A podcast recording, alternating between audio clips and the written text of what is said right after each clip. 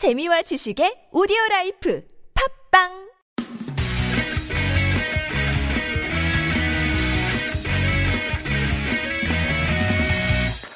집을 사야 될까요? 말아야 될까요? 왜 집 사?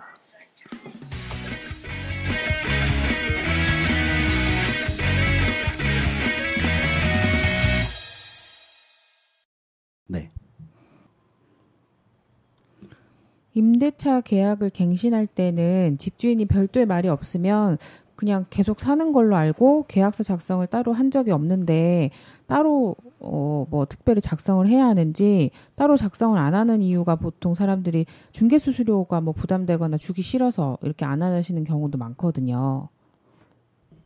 아, 갱신할 때는 사실 그 임대인 입장하고 임차인 입장하고 약간 차이가 사실 약간 아니지 좀 많이 커요.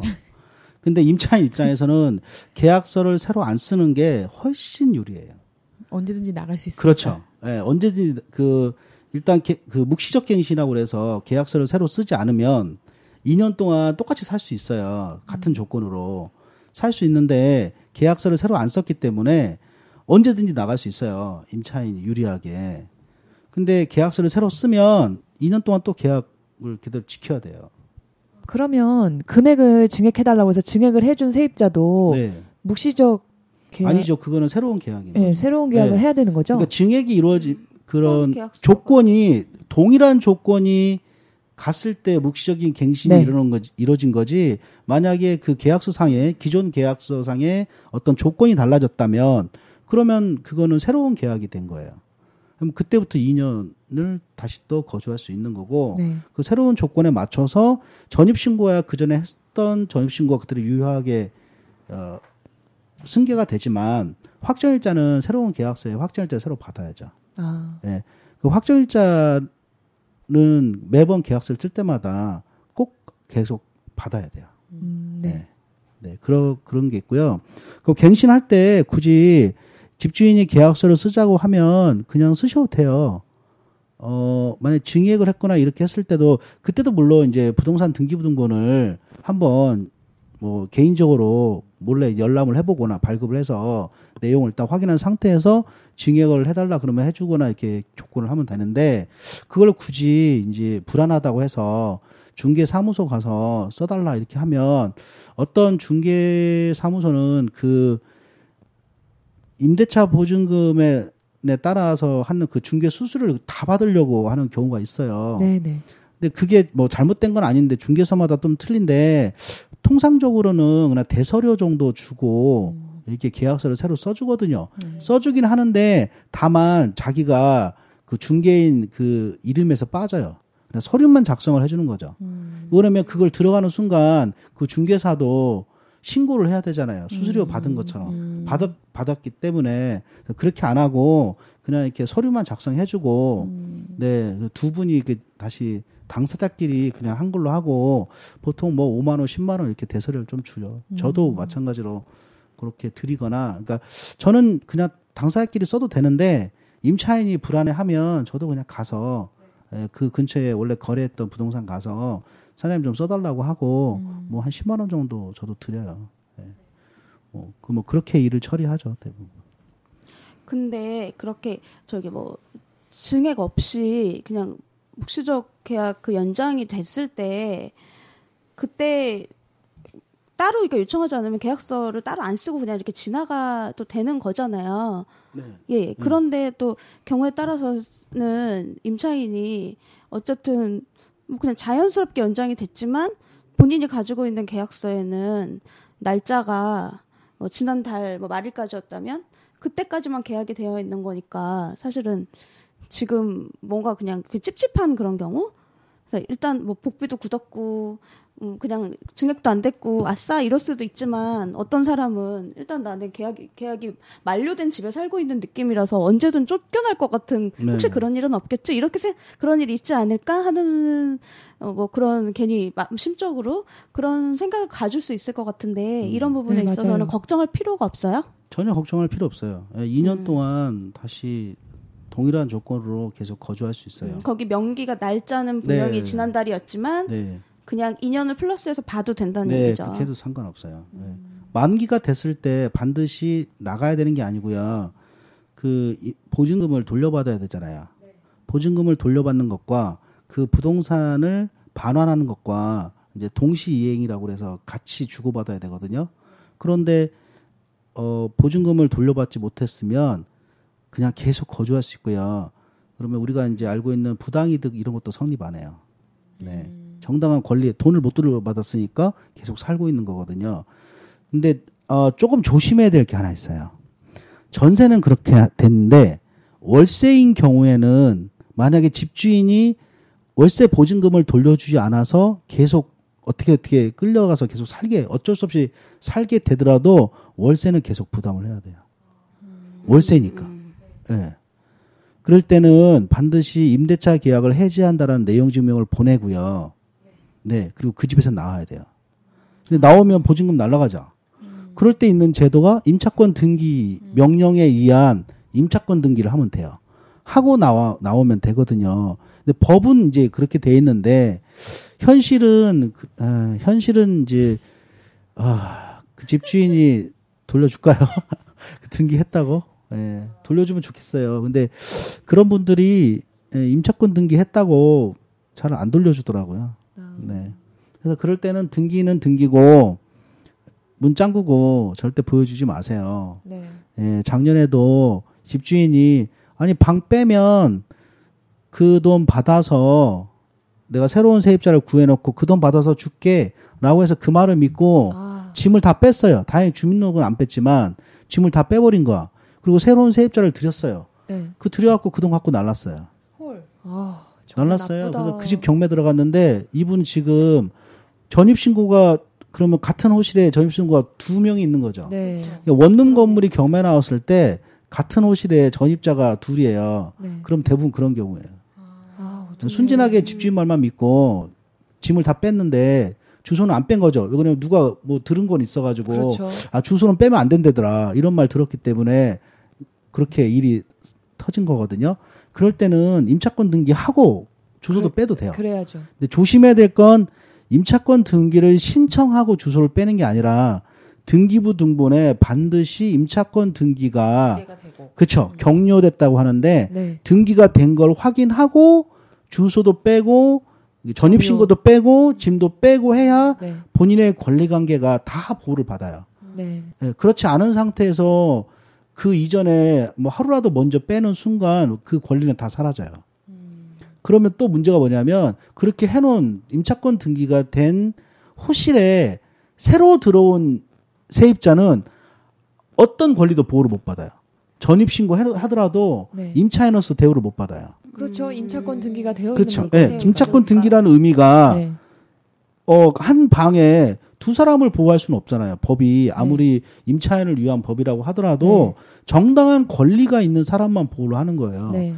그래서 임차권 등기 돼 있는 집은 들어가지 말라고 알고 있어야 되는데 이 직거래를 하다 보면 등기부 아. 등본을 확인 안 하다 보면 네. 이게 뭐가 돼 있는지 모르잖아요. 네. 그래서 이제 당하는 경우가 있어요. 그렇게 그런 방이나 집에 들어간 사람 세입자는 네. 완전히 이제 망하는 거죠. 그러네요. 네. 그래서 아까도 보면 그게 참 이 이 법이 다 이유가 있, 있다고 생각하는 게 뭐냐면 기존에 살던 사람도 등기등본에 찍혀 찍힌 걸 확인하고 전입 신고와 짐을 빼라고 돼 있잖아요. 네. 그러니까 새로 들어오는 사람도 이거하고 이게 연장 선산에서 딱 보면 네. 분명히 등기가 찍혀 있, 는 상태에서는 그 집에 누군가 분명히 있어야 된다는 거죠. 음. 그래서 조심해야 될 건, 어, 그 등기가 되는 과정 중에 그 세입자 계약금 주고 이제 잔금 치르고 이사를 들어올 거 아니에요. 뭐 보통은 계약금만 줬을 때 등기 등본을 확인하는데 사실은 잔금 치를 때그 날짜에 또 개- 등기 등본을 꼭 발급을 해서 확인하는 게 역시나 중요해요. 그래서 등기 등본은 계약금 줄 때도 등기부 등본 확인하고 네. 중도금 줄 때도 확인하고 잔금 줄 때도 확인하는 게 맞아요. 아. 네, 맞아요. 그럼 지금 현재 저희 주택 임대차 보호법에 있는 진짜 임차인이 네. 진짜 임차인이란 실제 거주지에 전입 신고가 되어 있고 네. 점유를 하고 있는 사람을 진짜 임차인으로 본다는 말씀이신 거죠? 네. 그게 이제 일반적 거의 90%는 그렇게만 하시면 네. 임차인인데 그 하나 더 추가돼야 될 게 그 적법한 임대차 계약이어야 돼요. 예. 아까 말씀드린 공유자하고 이렇게 공유자인 부동산을 계약을 할 때 과연 두 사람의 뭐 유임장이 있느냐 뭐 이런 부분들 있잖아요. 그래서 법이 워낙 그 인정하는 적법한 임대차 계약이 바탕이 돼야 돼요. 그걸 전제한 조 하에서 전입 신고해야 되고 확정일자 받고 또 점유도 해야 되는 거죠. 예, 근데 대부분의 사람들이 그 부분을 약간 좀 소홀히 하는 것 같아요. 예, 소홀히. 그 아까 얘기하신 것처럼 임차권 등기를 하기 전에 그러니까 기- 등기부 등본에 그렇게 기재가 돼서 등재가 되기 전에는 절대 짐을 빼면 안 된다. 이런 얘기를 투자 안 하는 사람들 중에서도 뭐 그러니까 요즘에 이제 전세금이 워낙 비율이 높다 보니까 나가려고 하는 이사 가려고 하는데 집주인이 여력이 안돼 세입자는 다시 안 맞춰주고 해서 못 구해서 돈을 이렇게 못 돌려받는 경우에 저번에 누가 그랬는데 짐을 놔두고 나왔다는 거예요. 그러니까 자기가 지금 그 집에 살 수가 없어 지방으로 빨리 가야 되는데 일단 자기 짐을 다 뺀 게 아니라 필요한 짐만 빼고 짐을 놔둔 상태에서 전입도 안 빼고 그냥 그렇게 놔두고 왔기 때문에 자기는 상관없지 않냐 이런 얘기를 한번 했거든요. 누구 사석에서. 이- 이게 지금 말씀하신 게 이런 상황이면 임차권 등기한 거랑 같은 효력이에요? 어, 일단 그 점유 주소는 일단 빼지 네, 않았잖아요. 그냥 근데 문제는 점유의 문제인데요. 어, 짐을 빼지 않고 그 사람이 그 집에 열쇠를 가지고 있다면 네. 그러면 일단은 점유가 됐다고 인정이 돼요. 어, 근데 만약에 전자키라면 음. 집주인이 임의로 언제든지 마스터로 마스터 키로 열 수가 있잖아요. 음. 그리고 짐이 중요한 짐은 사실 그분이 갔을 때 뺐을 거 아니에요. 그렇죠. 그냥 사실 별로 쓸모 없는 짐들만 몇 개 놔뒀을 거 아니에요. 네. 그 집주인이 그냥 그걸 치워버리면 네. 실제로 그 안에 짐이 있었다는지 없었는지 누, 어떻게 나중에 문제가 생기면 네. 그분이 입증할 거죠. 아, 그래서 그래서 있는 게 임차권 등기인데 임차권 등기 하는 게 귀찮은데 사 법원에 가면 네. 귀찮지 않아요. 그냥 서류만 쓰면 계약서 가지고 가고 주민등록 초본 가지고 가고 등기부등본만 가져가서 신청서 하나만 딱 쓰면 바로 돼요. 그 비용만 내면 돼요, 그냥. 그럼 이거는 투자자의 입장에서 보는 건데 내가 전세를 놓고 싶은 집이 빨리 전세가 안 나갔는데 어, 세입자분은 지금 나가야 되는 상황이에요. 네. 그러면은 세입자한테 임차권 등기를 하고 나가라 아 이렇게 얘기를 해주고 나중에 조건이 그걸 해지하는 조건으로 해서 보증금을 받아서 뭐 준다든지 이런 식으로 해도 되나요? 예, 그렇게 해도 되죠. 투자자 입장에서는. 어, 누구도 피해 보지 않잖아요. 네. 그래서 보면 새로운 전세를 구할 때 등기부등본 확인했을 때 임차권 등기 있잖아요. 네. 그럼 그걸 말소하는 조건으로 네. 음, 그래서 그 전세입자가 집을 구할 때 부동산 등기부등본 상에 있는 뭐 가압류, 압류, 뭐 임차권 등기 이런 제한 사항들을 말소하는 특약을 달고 이렇게 하잖아요. 네, 네. 그럴 때 조심해야 되는 게 그럼 말소하는 특약을 달았는데 그렇게 하는 걸로 하고 보통은 계약금이나 중도금을 주면 그 돈 내에서 그 말소 비용이 다 되게끔 하고 그걸로 말소하라고 지불을 해요. 네. 근데 그 지불을 그 집주인한테 하는 거야. 그렇게 하- 안 하는 게 좋아요. 그렇게 됐을 때는 어 그 당사자를 그 자리에 불러서 당사자한테 확인서를 받고 또는 동의서를 설, 임차권 설정한 전, 전세 세입자 그렇죠. 그 돈을 사실 그 사람한테 넣어주는 게 맞아요. 음. 그리고 그 사람 보고 말소에 필요한 서류를 갖고 오라고 해서 그 서류를 받음과 동시에 그 사람한테 돈을 입금해 주는 게 그렇죠. 가장 안전한 방법이고 음. 그 말소에 대한 처리의 처리는 중개사가 네. 처리를 해주는 게 좋죠. 음. 아는 법무사나 변호사를 통해서 그렇게 하는 게 가장 순탄한데 그렇게 특약은 어 잔금 때까지 뭐 근저당이나 이런 것들은 전세권은 말소하는 조건으로 계약을 한다 이렇게 해놓고 나서 그 돈을 주인한테 주는 거야. 위험하죠. 위험한 위험한 네. 짓이죠. 그 돈을 중개사한테 네. 준다든가 이렇게 해서 네. 요 책임 있는 믿을 수 있는 사람을 통해서 말소를 하게끔 진행하는 게 네. 가장 좋고 세입자도 이렇게 임차권 등기나 하고 급한 일이 있으면 임차권 등기나 이렇게 하고 법률적인 보호 장치를 해놓고서 이 어, 다른 다음 행동을 하는 게 좋아요. 근데 그렇게 안 하고서 뭐 어, 열쇠 짠거 넣고 짐 조금 놔두고 주소 안 빼면 되지 않냐는데 사실 주소 짐이 실제 이 사람은 이 주민등록법상 실제 거주하고 살고 있는 곳에 점유권을 인정한다 이- 이럴 수가 있어요. 근데 주민등록법 주민등록 여기다 해놓고 자기는 다른 곳에서 생활을 하면 엄밀히 말하면 주민등록법 위반이거든요. 자기가 실제 거주하고 있는 곳에다가 주민등록을 하라고 돼 있으니까. 그래서 그런 경우에는 어, 또 집주인이 그런 경우를 워낙 많이 제가 어, 겪어봤어요. 집주인이 짐을 다 빼버려요. 그냥 어차피 쓰레기 같은 짐이고 그 짐이 있는지 없는지 나중에 어, 불분명한 경우가 많아요. 네, 호빵님 감사합니다. 오늘은 세입자로서 임대차 계약을 할 때 어떤 점을 특별히 유의해야 될지 그런 부분을 아주 조목조목 자세하게 설명을 해주셨는데요. 아, 너무 어려워요. 네, 집 구하기가 더 어렵습니다. 음, 제대로 집을 안전하게 구하기가 어렵 어렵죠. 네. 네, 전세를 직구하지 말고 집을 사시면 됩니다. 그런가요? 해결이 되네. 네, 외집사입니다. 전세 난민을 위한 헌정수다. 네. 그런데 또 어쨌든 그게 또 뭐 모두가 집을 살 수는 없으니까 결론은 호빵님이 내주신 결론은 이거 같아요. 수동적인 그런 임차인이 되지 말고 계약 시에 음. 적극적인 임차인이. 돼서 예, 또 알고 계약을 해야 된다 결국 이거잖아요. 그럼요. 아 근데 여전히 어려워요. 네. 그죠?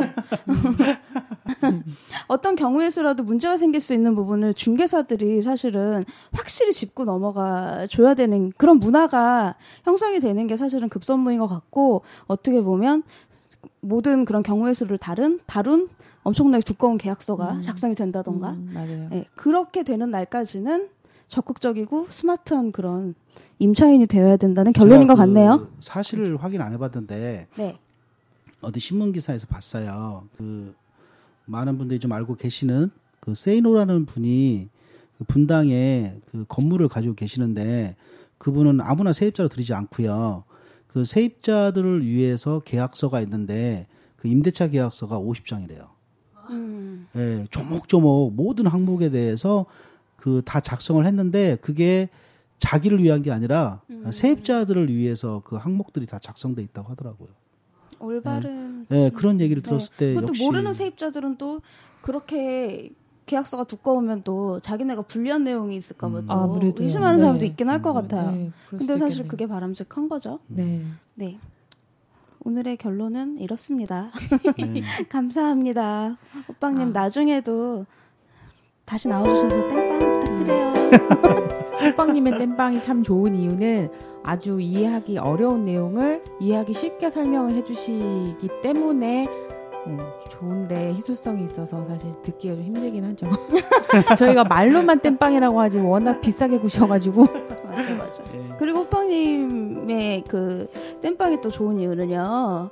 그냥 일반적으로 우리가 꼭 잊지 말아야 될 것들을 말씀해 주시는 게 아니라 그렇게만 말씀해 주시고 딱히 물러나도 되는데 본인이 예외적인 일을 너무 많이 보다 보니까 그거 말 안 하면 또 괜히 막 죄 짓는 것 같고 그런 어 그럴까봐 그런 거를 꼭 또 덧붙이시다 보니까 얘기가 너무 길어져. 그러다 보니까 또 어려워져. 예.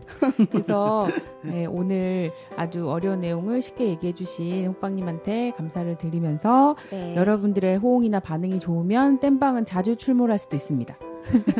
오늘 여기까지 하고요. 오늘 감사합니다. 고맙습니다. 감사합니다.